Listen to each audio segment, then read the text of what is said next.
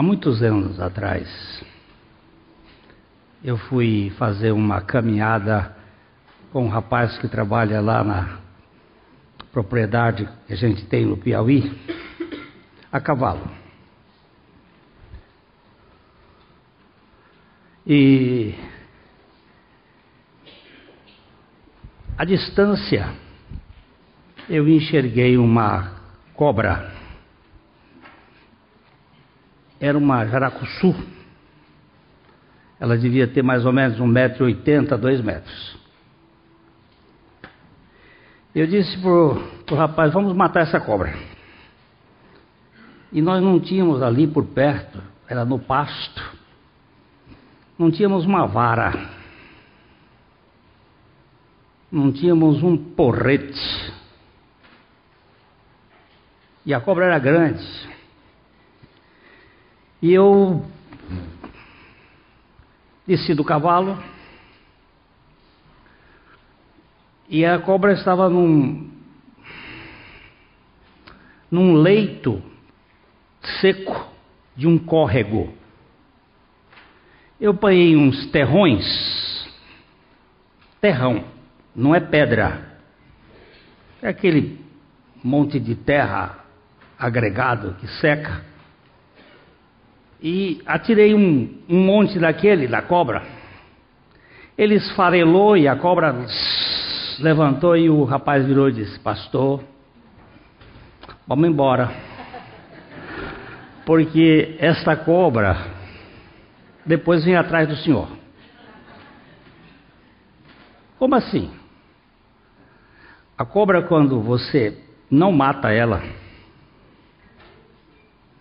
ela te persegue e ela vem no seu rasto e te pega. Eu digo, onde é que você aprendeu isso, rapaz? Ela não sabe meu endereço. Ele disse, não, mas a cobra vem. Essa é uma tradição do caboclo. Você não pode ferir uma cobra porque senão ela te pega. Capítulo 3 de, Lu, de João. João capítulo 3. Versos 13, 14 e 15. A palavra de Deus nos diz o seguinte: Evangelho de João, capítulo 13, 14 e 15.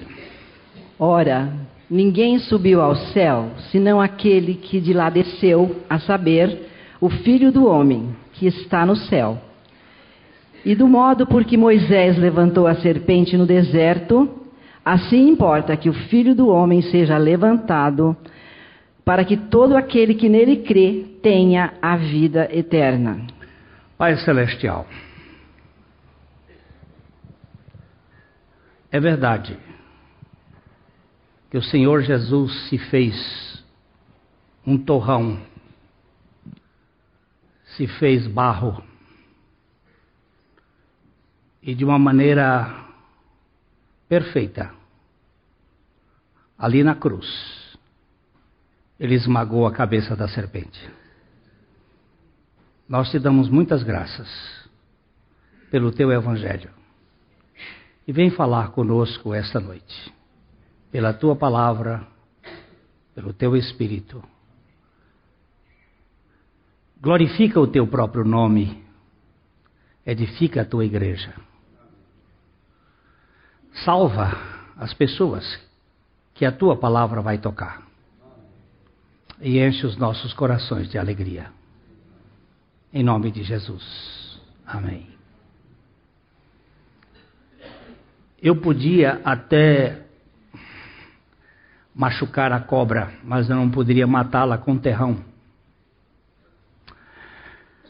Mas a história da serpente, ela começa no capítulo 3 de Gênesis, verso 1. Gênesis 3:1 conta que houve uma presença inusitada, uma presença fora de série no jardim do Éden. Gênesis 3:1 Vamos lá?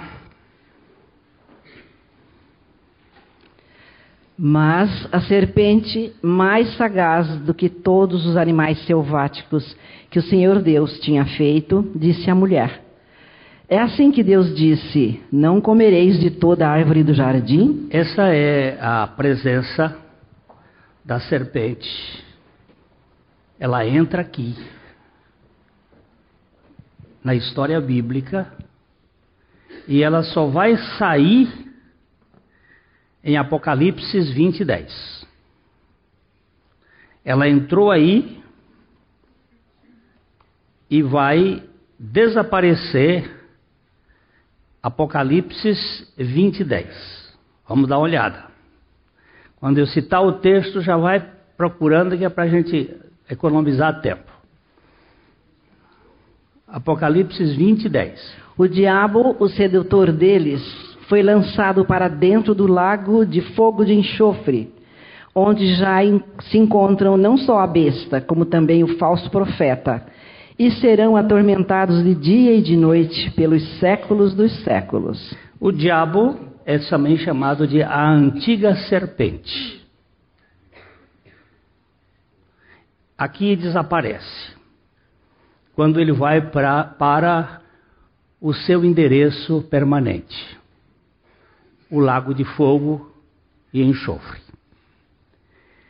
Mas de Gênesis 1, de Gênesis 3, 1 a Apocalipse 20, 10, nós temos uma história. A história da luta entre a serpente e o cordeiro.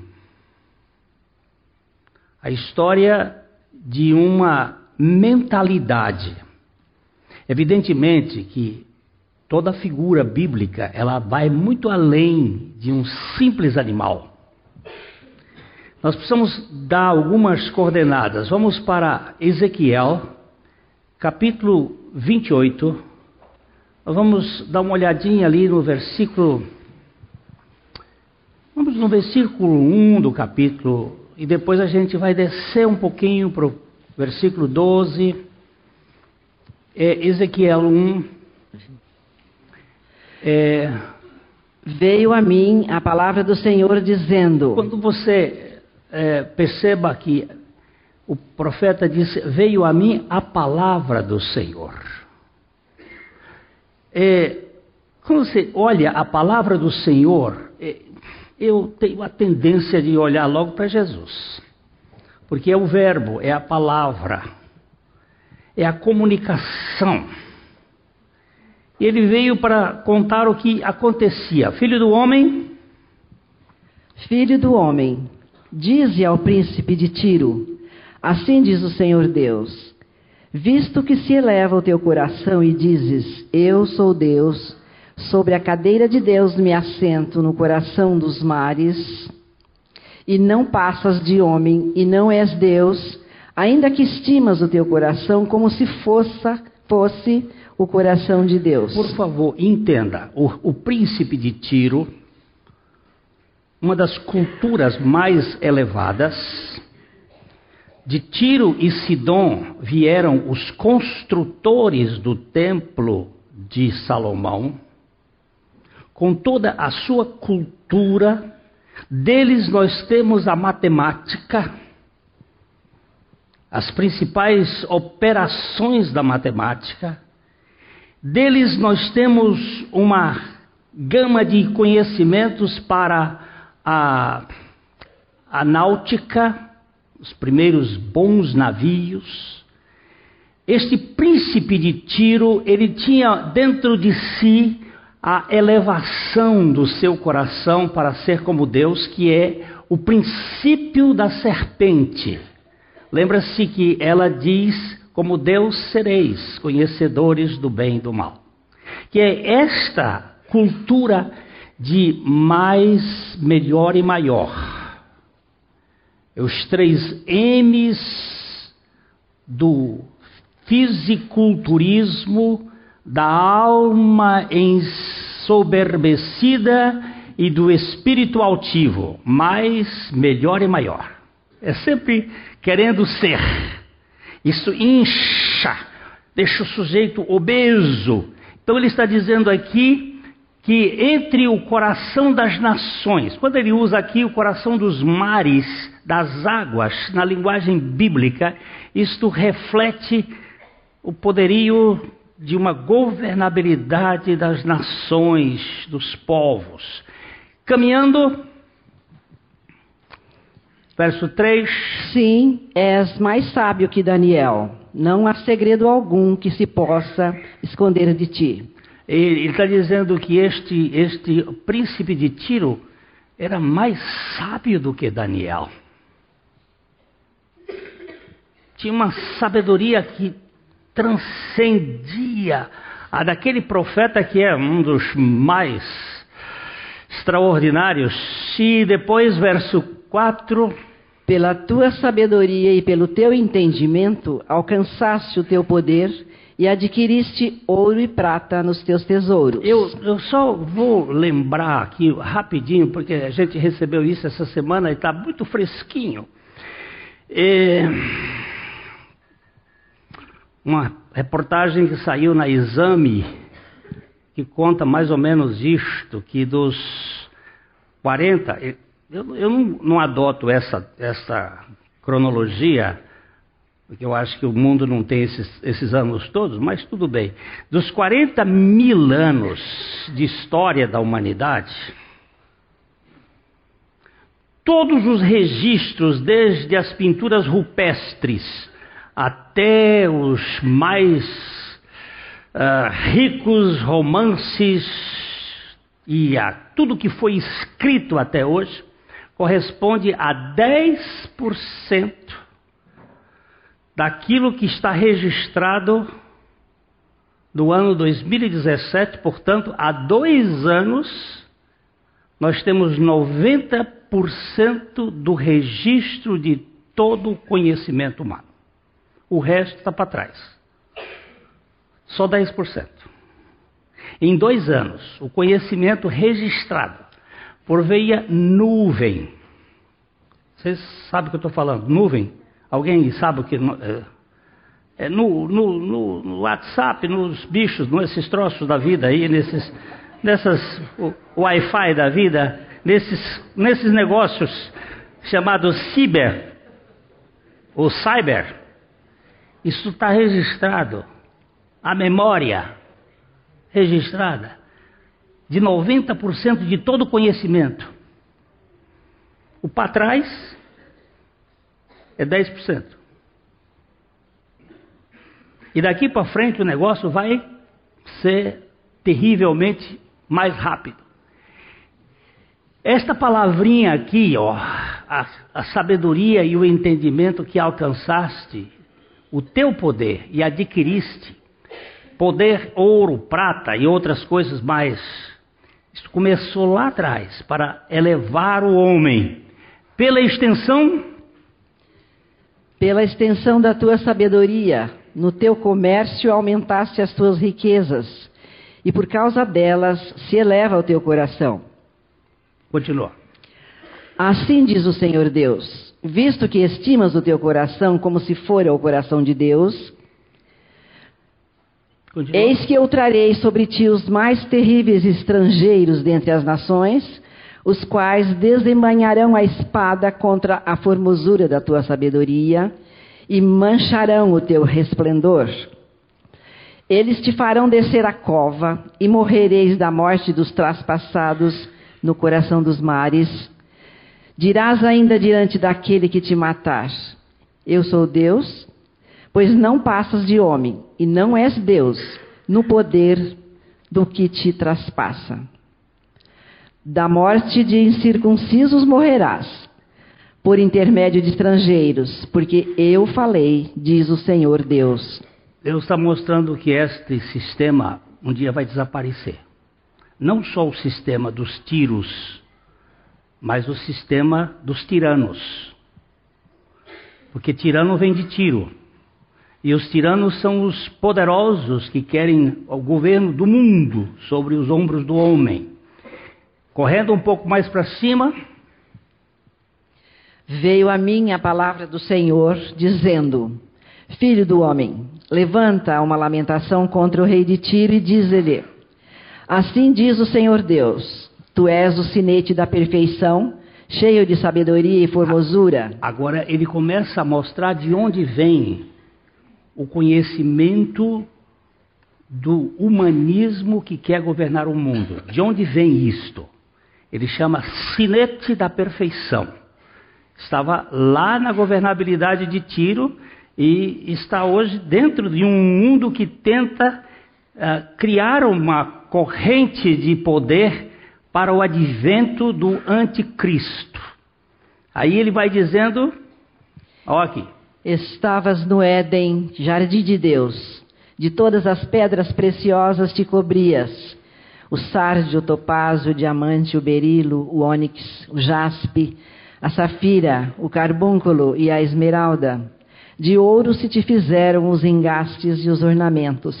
No dia em que foste criado, foram eles preparados. Olha, preste bem atenção. É a mesma serpente sagaz que aqui está sendo descrita no tempo do profeta, dentro do contexto da Babilônia, como um ente ele vai chamar de querubim da guarda, que ele vai chamar mais embaixo, mas ele diz: Estavas no Éden, no jardim de Deus, de todas as pedras preciosas te cobrias. O sárdio, o topázio, o diamante, era uma espécie de Clovis Bornai.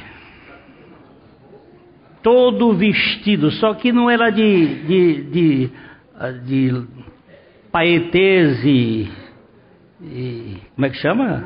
Plumas e paetês, não. Era de pedras preciosas, os engastes de ouro, que está trabalhando com aquilo que é belo, com a beleza, com o despotismo da aparência, para nos conquistar e nos apreender com o belo. Aí ele vai descrevendo quem era este ser extraordinariamente belo, que também a Bíblia vai chamar de serpente, que ele diz: Tu eras. Tu eras querubim da guarda, ungido, e te estabeleci. Permanecias no monte santo de Deus, no brilho das pedras andavas. Perfeito eras nos teus caminhos, desde o dia em que foste criado, até que se achou iniquidade em ti. Ele descreve a queda luciferiana que ele era um, um ser maravilhoso, um querubim da guarda, cheio de luz, belíssimo. Mas houve um dia que, por causa do comércio que estava em suas entranhas, querendo ser como Deus, ele caiu. E caiu com uma cultura, e esta cultura invadiu a terra, e essa cultura é chamada o veneno da serpente, que corre na nossa veia. Nós temos dentro de nossa veia o sangue do veneno, o sangue o veneno da serpente que é mais, melhor e maior. E neste, nesta cultura, o Verbo se faz carne e vai para a cruz com o objetivo de esmagar a cabeça da serpente. No capítulo 3 de Gênesis, você tem a entrada do pecado, com a entrada da serpente, mas também tem o, o evangelho sendo pregado pela primeira vez. Nós vamos para Gênesis 3, versículos. Acho que podemos começar com 12, 13, 14. Não, aliás, 13, 14 e 15. Disse o Senhor Deus à mulher: que é isto que fizeste? Respondeu a mulher. A serpente me enganou e eu comi. então. Antes do então, a, a mulher, ela, ela diz o seguinte: Foi o que você fez, dona Eva? Ela disse: Olha, eu fui enganada. Essa palavra aqui é tira da mulher a responsabilidade da entrada no pecado. A Bíblia mais tarde vai dizer que a mulher tem uma missão muito especial que é criar filhos, e diz que ela não pode ensinar o marido. Hum? Porque ela foi enganada. Então, é, é, a mulher é mais fácil ser enganada do que o homem. O homem tem uma visão mais, mais radical. A mulher tem muita coisa, ela enxerga demais. Ela vê mais do que existe, tá? na verdade. Mais ela vê. E aí ele diz: a serpente me enganou. E, e eu comi. E comeu e deu marido. Então, o então. Então, o Senhor Deus disse à serpente: Visto que isto fizeste, maldita és entre todos os animais domésticos, e o és entre todos os animais selváticos. Rastejarás sobre o teu ventre e comerás pó todos os dias da tua vida. Ó, oh, eu gosto muito desta interpretação que pó aqui necessariamente não é a poeira do chão. Pó é você e eu e você que somos feitos do pó. E que a serpente se nutre de nós. Ela se nutre dos nossos nervosismos, de nossos medos, de nossas vergonhas, de nossa culpa. Ela nos consome, ela ela acaba com a vida da gente, ela suga a energia da gente. Eu gosto dessa interpretação. De que ela comerá pó todos os dias da sua vida. Ela vai nos consumir. A gente nem percebe, mas de repente você está exausto. Que foi que você, por que, que você está exausto assim? Preocupação. E essa preocupação de onde veio? Veio de uma cultura da serpente. Porque da cultura do cordeiro não traz isto. Aí ele diz aqui: Porém, inimizade entre ti e a mulher, entre a tua descendência e o seu descendente. Este te ferirá a cabeça e tu lhe ferirás o calcanhar. Todos os bons estudiosos da Bíblia dizem que aqui está o proto-evangelho, o primeiro, a primeira pregação do evangelho. Foi o próprio Deus quem falou, o próprio Senhor Deus que disse: Eu porei uma inimizade entre ti, serpente, e a mulher, entre a tua descendência, serpente, e o seu descendente, ou seja, o descendente da mulher. O único descendente da mulher é Jesus. Todos os outros são descendentes de Adão. Nós aqui todos somos descendentes de Adão. Somos filhos do espermatozoide. O único filho da mãe, no, legítimo sentido da palavra, é Jesus. Que ele é filho do X e não do Y. Ele é o busilis da questão. Ele é o X da, da questão matemática. E aqui ele disse: porém, inimizade entre ti e a mulher, entre a tua descendência. A descendência da mulher somos nós. Perdão, Descendência da serpente somos nós. Tu és filho de cobra. Não é sua mãe que é cobra. É seu pai que é cobra. Você é descendente de uma serpente.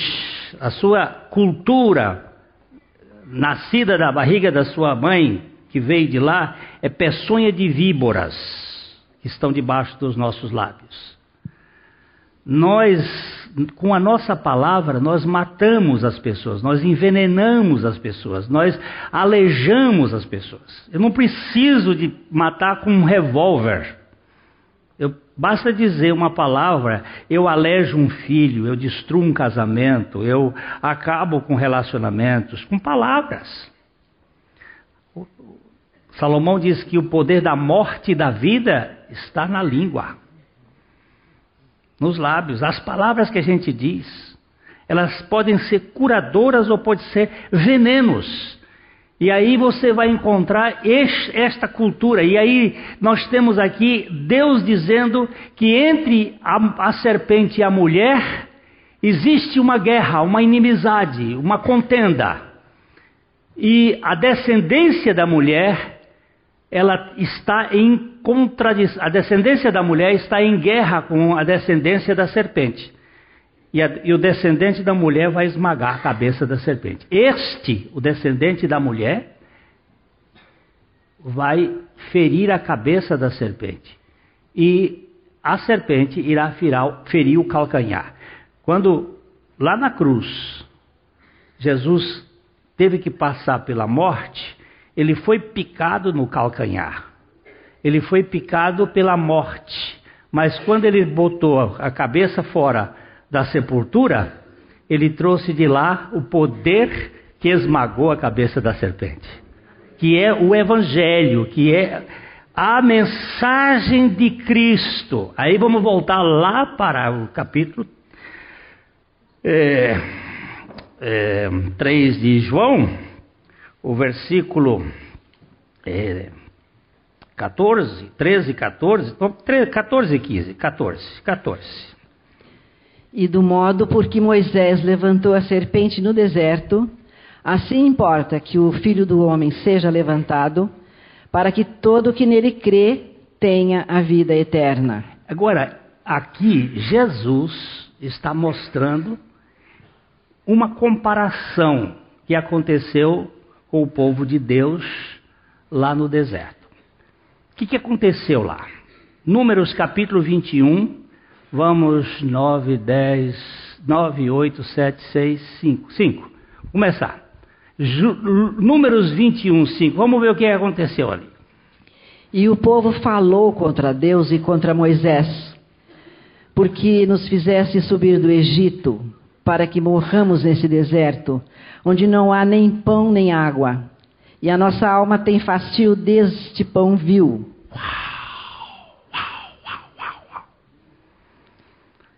O povo começa a murmurar contra a comida de Deus. Eles saíram do Egito. Volta um tiquinho para trás. Volta aí, ó. Partiram do Monte Or pelo caminho do Mar Vermelho a rodear a terra de Edom. Porém, o povo se tornou impaciente no caminho.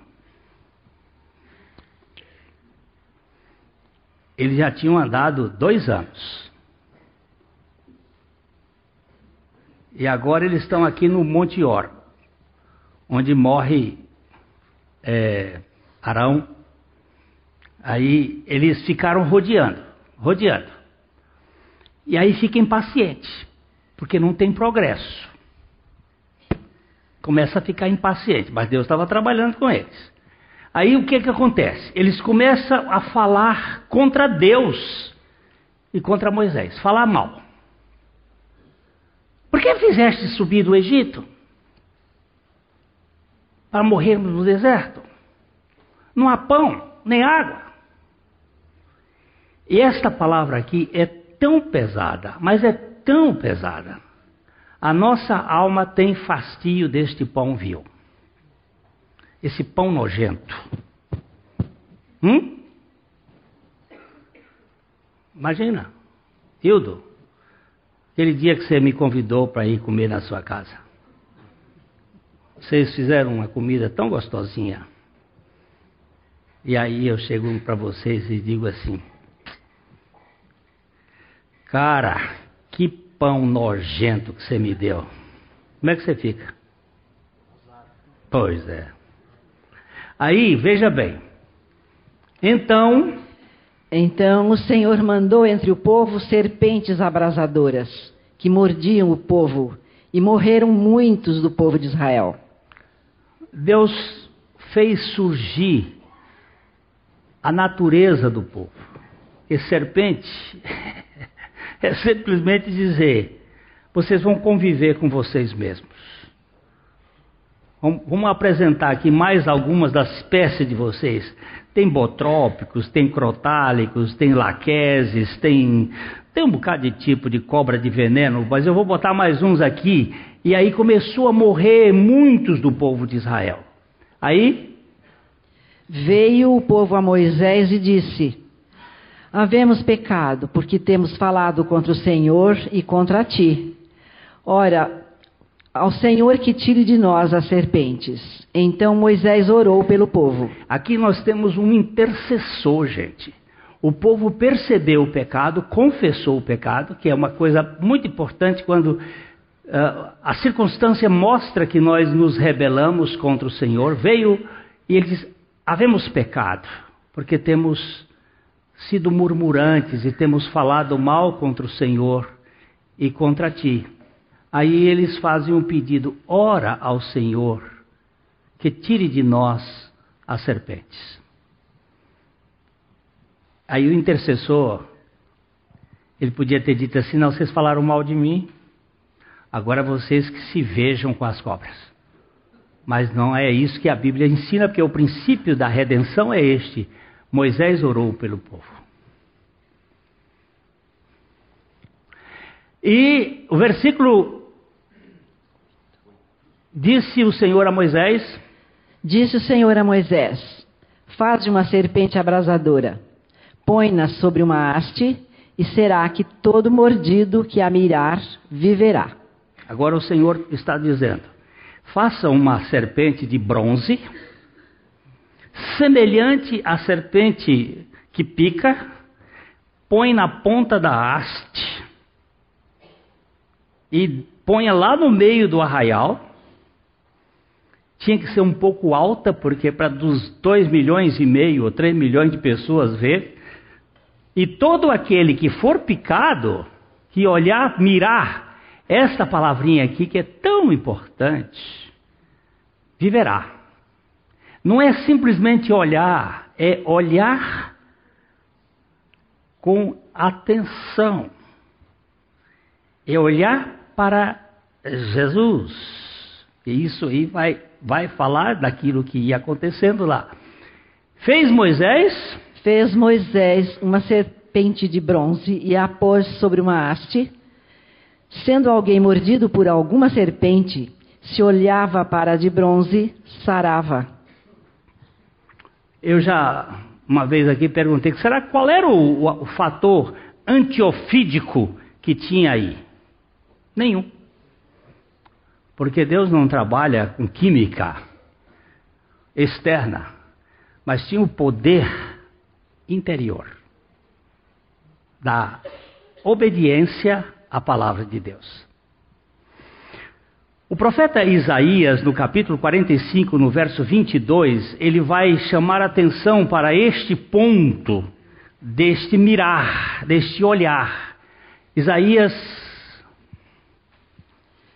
Olhai para mim e sede salvos, vós todos os limites da terra, porque eu sou Deus e não há outro. Aí ele está dizendo: olhai, mirai, mirai, olhai para mim, sede salvos, sede curados, sede santificados vai haver sanidade na alma, vós todos os limites da terra. Isso é uma profecia para aquele que viria esmagar a cabeça da serpente. Porque eu sou Deus e não há outro. E agora nós voltamos para João 3, 14 e 15. Vamos lá de novo. João 3, 14 e 15 e do modo porque Moisés levantou a serpente no deserto, importa, se importa, que o filho do homem seja levantado. Para que é a finalidade?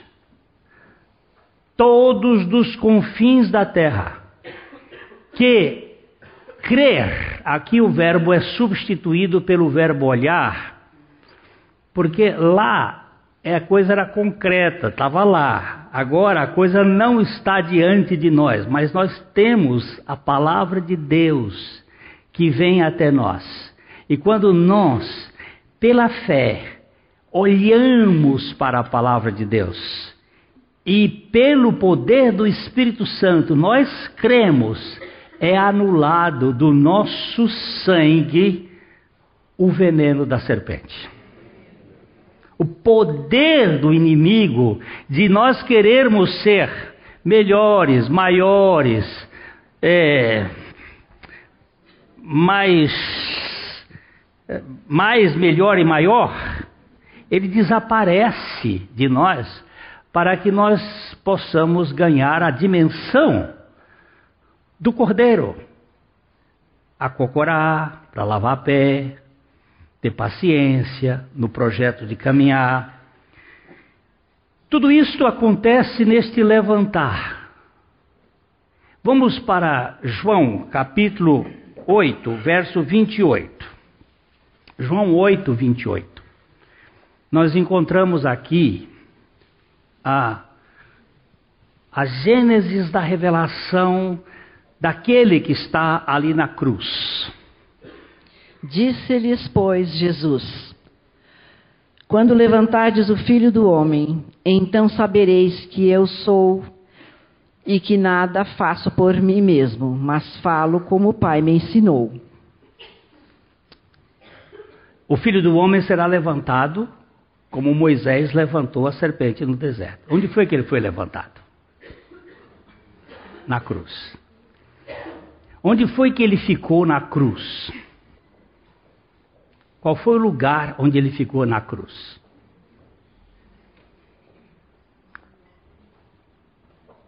Como é que chama o lugar?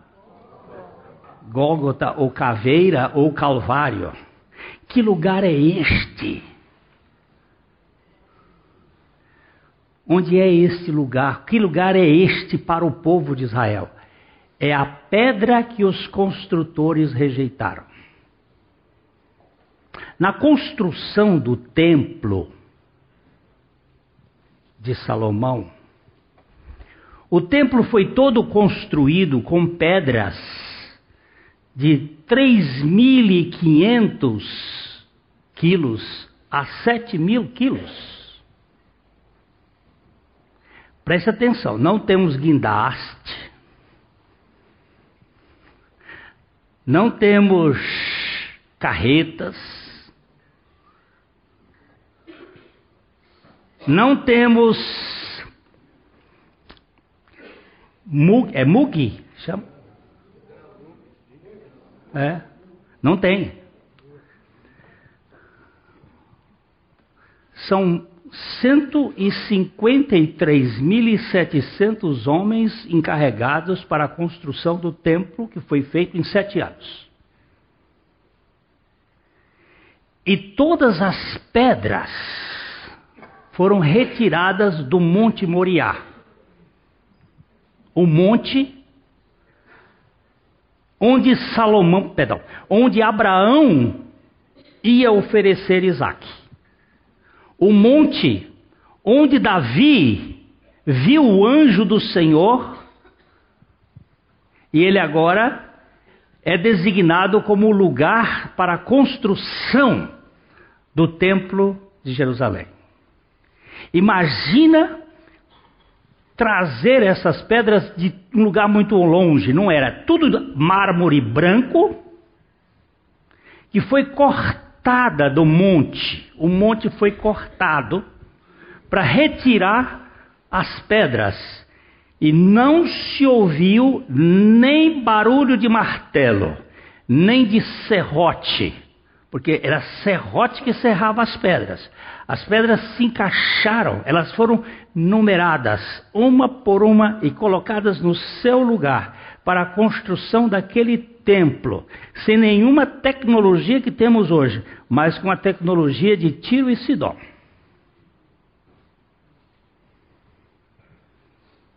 Rirão, vocês rirão disto, mas é verdade, ele era meio judeu e meio é, fenício, era mistura, e aqui que está o perigo.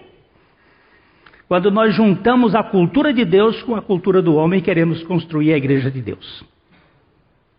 Aí é que está o perigo.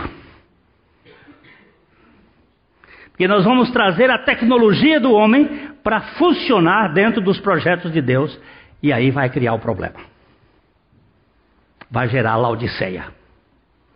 Então nós temos é, as pedras foram cortadas e foram levadas lá para cima, e uma parte desta pedra foi rejeitada. E ela ficou fora dos arraiais de Jerusalém. Ficou do lado de fora, não dentro dos muros. E naquele lugar, naquele precioso lugar rejeitado pelos construtores, vem o Verbo que se fez carne para esmagar a cabeça da serpente e tirar o pecado da terra num só dia. Profeta Ezequiel, perdão, profeta Zacarias, capítulo 3, verso 9. Que é uma obra da pedra. Vamos lá, já citei o texto, agora caça. Zacarias 3, 9. Porque eis aqui a pedra que pus diante de Josué. Sobre esta pedra única estão sete olhos. Eis que eu a lavrarei, a sua escultura, diz o Senhor dos Exércitos, e tirarei a iniquidade desta terra num só dia. Aleluia! Esta pedra que os construtores rejeitaram, tanto do lado físico como do lado espiritual, do lado físico é o Calvário, do lado espiritual é Jesus. Ele veio com um propósito: de esmagar a cabeça da serpente e trazer a revelação de quem ele era. Quem ele era? O eu sou. O eu sou a tua salvação. O eu sou a tua libertação. O eu sou aquele que te sara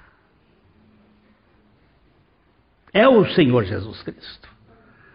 O Verbo que se fez carne, para esmagar a cultura da serpente e nos dar a certeza de que a do cordeiro é melhor. O Verbo. Do modo como Moisés levantou a serpente no deserto, importa que o filho do homem seja levantado, para que todo aquele que nele crê não pereça, mas tenha vida eterna. O, quando eu for levantado, quando eu for levantado, quando levantardes o filho do homem, então sabereis que eu sou e que nada faço por mim mesmo, mas falo como o Pai me enviou. Naquele momento, João, pode, botar de novo João 8, 28, que é, é o, o caminho da nossa redenção. É aí o endereço. O endereço é aqui, no levantamento do Filho do Homem. Sabereis, não a sabedoria do rei de Tiro, não o conhecimento das potestades deste mundo, mas daquele que é o eu sou, este é o nome que está acima de todo nome, o nome Jesus. Jesus significa Jesus. Eu sou a salvação. Ele veio para salvar o seu povo dos seus pecados. Vamos citar esse texto, colocar o texto que a gente não estava aqui, Mateus 1, 21. Vamos só dar uma olhada nesse texto, Mateus 1, 21. Ela dará à luz um filho e lhe porás o nome de Jesus, porque ele salvará o seu povo dos pecados deles. Isso foi o, o, o Espírito do Senhor. Vamos, vamos, veja o verso 20 aqui, peraí. Verso 20. É... Enquanto ponderava nestas coisas, eis que lhe apareceu em sonho um anjo do Senhor, dizendo: José, filho de Davi, não temas receber Maria, tua mulher porque o que nela foi gerado é do Espírito Santo. José estava perplexo porque Maria, sua noiva, estava grávida. E, e aí ele recebe uma revelação de noite do anjo do Senhor e diz para ele: não, não, não fique perplexo, não fique aí atônito, não fique aí decepcionado, que a tua mulher não te traiu. O que foi gerado dela foi do Espírito Santo. E aí ele diz: Ela dará à luz um filho e lhe porás. O nome que, que deu a Jesus foi José quem deu. Mas não foi José que descobriu o nome, o nome foi o Espírito Santo quem trouxe. Jesus é o nome daquele que vai salvar o seu povo dos pecados deles. Ele vai salvar o seu povo. Então nós temos que olhar para este lado, que ele é o eu sou, aquele que nos salva. Em, em João 12, 32, estou acabando. Eu quero terminar hoje esse pedaço, senão vai ter que voltar aqui e repetir outra vez. João 12, 32. O Senhor Jesus, vamos, vamos voltar um pouquinho. Vamos voltar do verso 24. A gente volta do verso 24 e depois caminha. Até volta um pouquinho antes, tá? Ah, aqui, aqui, 20, 20, tá bom. Ora, entre os que subiram para adorar durante a festa, havia alguns gregos. Para, para, para aí, ó. Havia quem? Havia o quê? Havia quem? Ele não disse havia alguns judeus gregos, mas havia alguns gregos. Estes, pois, se dirigiam a Filipe, que era de Betsaida, da Galileia, e lhe rogaram: Senhor, queremos ver Jesus. Queremos ver quem? Queremos ver quem? Quem é Jesus? O eu sou, o que tira o pecado. Aquele que veio para esmagar a cabeça da serpente. Felipe? Felipe foi dizê-lo a André, e André a Felipe o comunicaram a Jesus. Respondeu-lhes Jesus: É chegada a hora de ser glorificado o Filho do Homem. Eles querem ver, opa, chegou a hora de ser glorificado o Filho do Homem. Chegou o momento. Continue. Em verdade, em verdade vos digo: se o grão de trigo caindo na terra não morrer, fica ele só. Mas se morrer, produz muito fruto. A, a glória começa com a morte. O grão de trigo precisa morrer para poder produzir muito fruto. Continue. Quem ama a sua vida perde-a, mas aquele que odeia a sua vida neste mundo preservá-la para a vida eterna. Aqui no, no grego, se você apertar aqui, aperta aqui. Aperta aqui. Psique. Psique. Não precisa buscar mais, não. Só psique está no grego aqui, significa alma, a vida da alma. Ok, pode, pode apagar aí. Quem, quem ama a sua vida, psique, perde-a. Mas aquele que odeia, aperta de novo aqui a psique, a vida psique, neste mundo, preservá-la, aperta aqui em vida, Zoe. Substituição de vida. Tira a vida da alma e põe a vida do espírito. Isto é o que ele disse. O grão de trigo precisa fazer isso para poder haver essa mudança. E aí? Se alguém me serve, siga-me. E onde eu estou, ali estará também o meu servo. E se alguém me servir, o Pai o honrará. Agora está angustiada a minha alma, e que direi eu? Pai, salva-me desta hora? Mas precisamente com esse propósito vim para esta hora. Ó, é aquela hora, quando ele fosse levantado. E quando ele fosse levantado, ele tinha que fazer uma obra de atração. E aí? Pai, glorifica o teu nome. Então veio uma voz do céu: Eu já o glorifiquei e ainda o glorificarei. A multidão, pois que ali estava, tendo ouvido a voz, dizia ter havido um trovão. Outros diziam: Foi um anjo que lhe falou.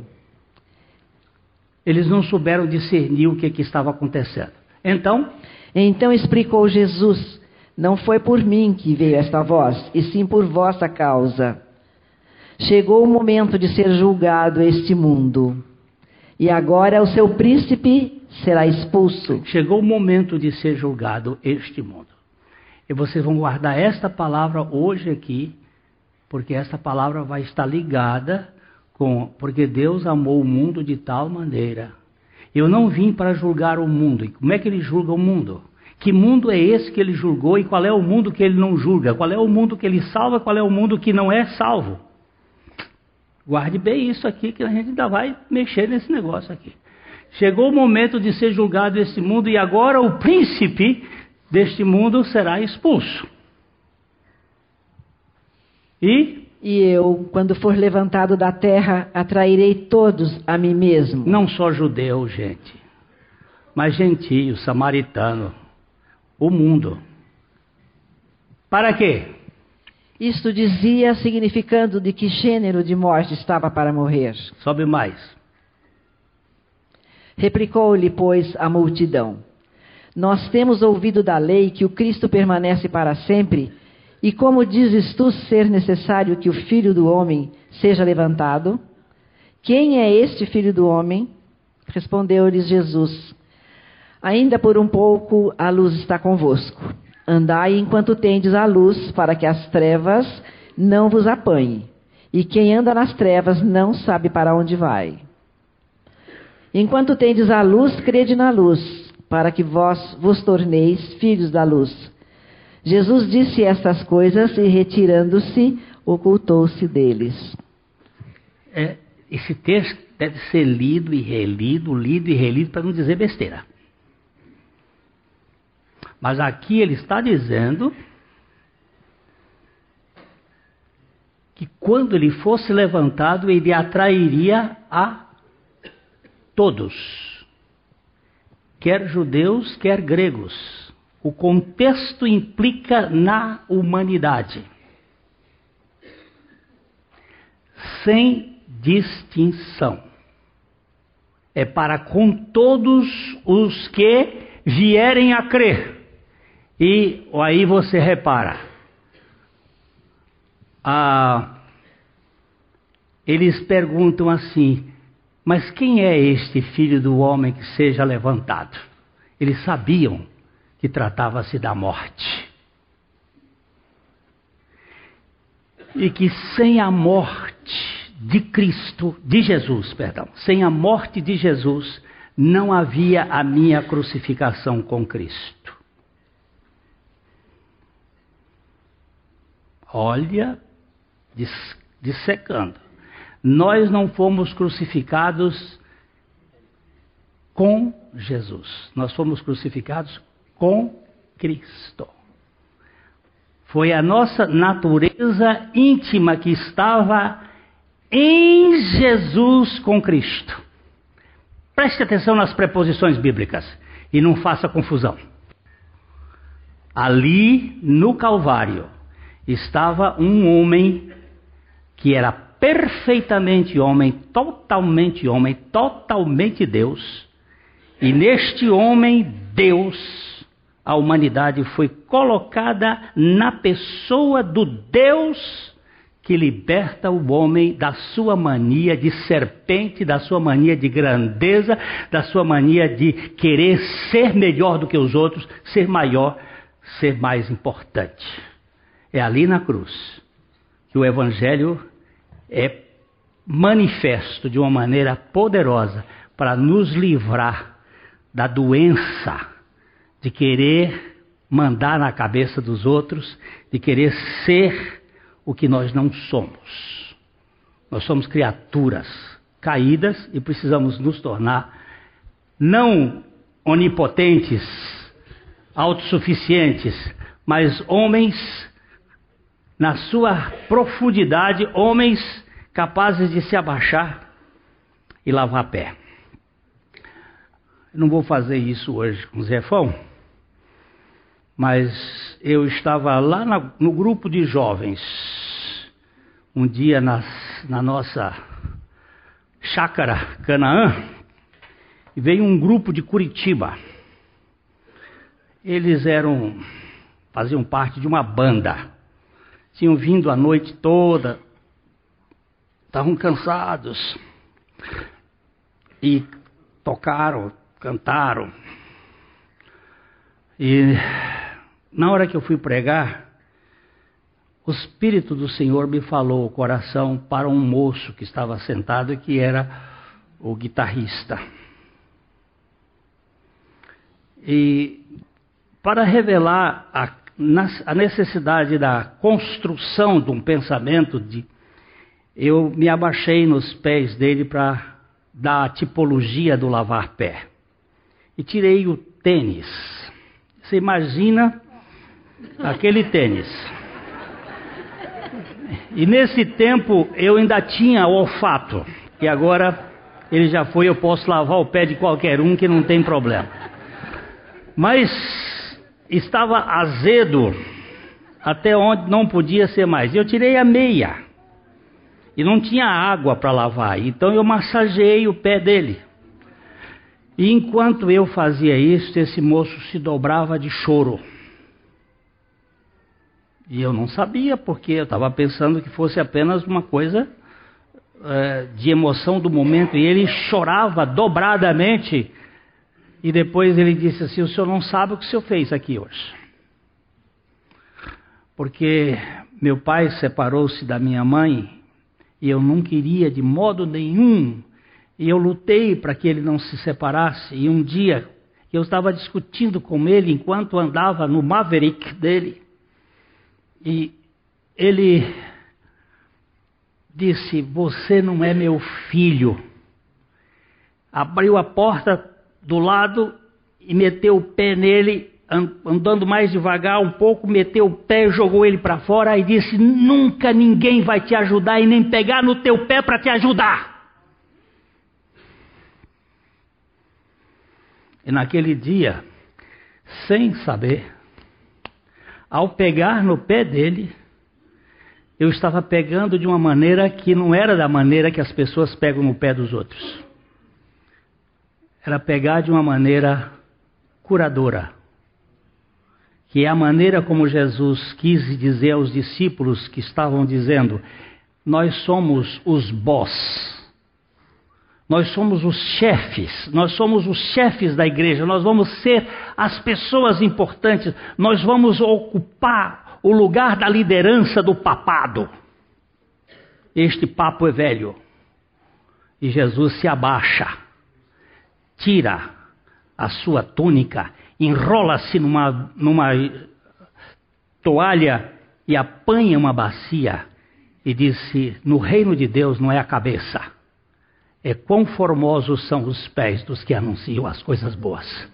No reino de Deus é o evangelho da graça, é o evangelho da libertação.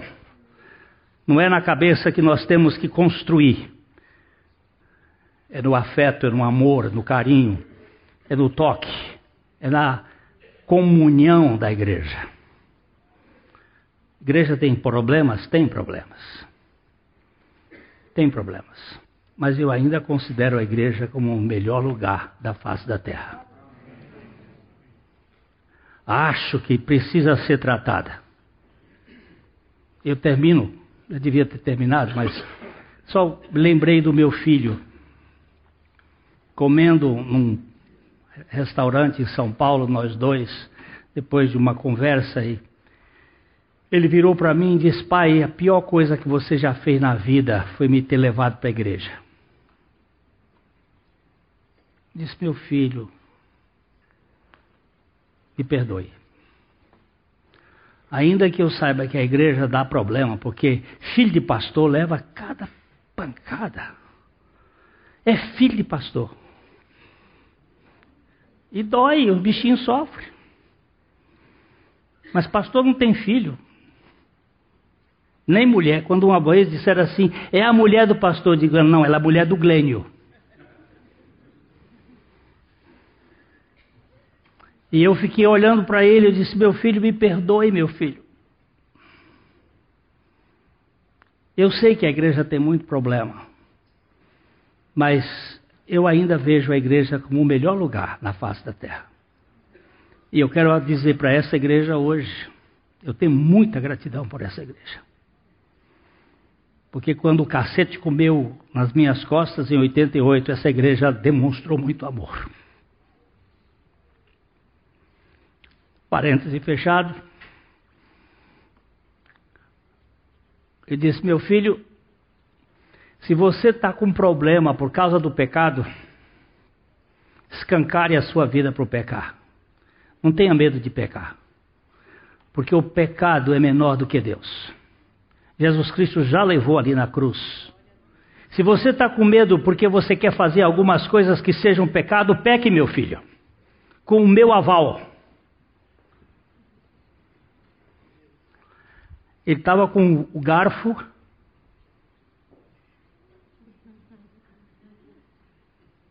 Ele ficou me olhando com o garfo na mão, olhando para mim e não conseguia enfiar o, garfo na boca.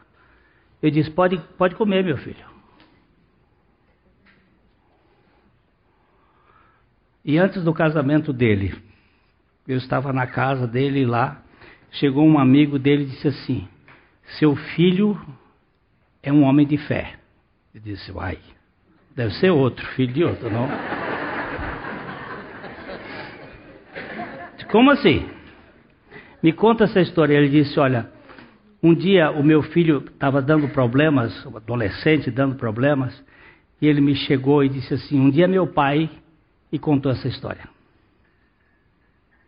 Eu fiquei tão abismado quando meu pai fez isso, mas aí eu percebi que meu pai cria mais no poder de Deus do que no poder do pecado. E o poder de Deus está libertando minha vida. E o que eu quero dizer para você é que a cabeça da serpente foi esmagada lá na cruz. E que Jesus continua salvando gente como você e eu que somos. Umas porcarias, eu não posso dizer coisa melhor. Se você ficar chateado comigo que eu chamei de porcaria, é que eu não quis chamar você de filho do diabo. Que é mais pesado, mas foi Jesus que chamou. E que o Senhor lhe dê graça para crer no Evangelho.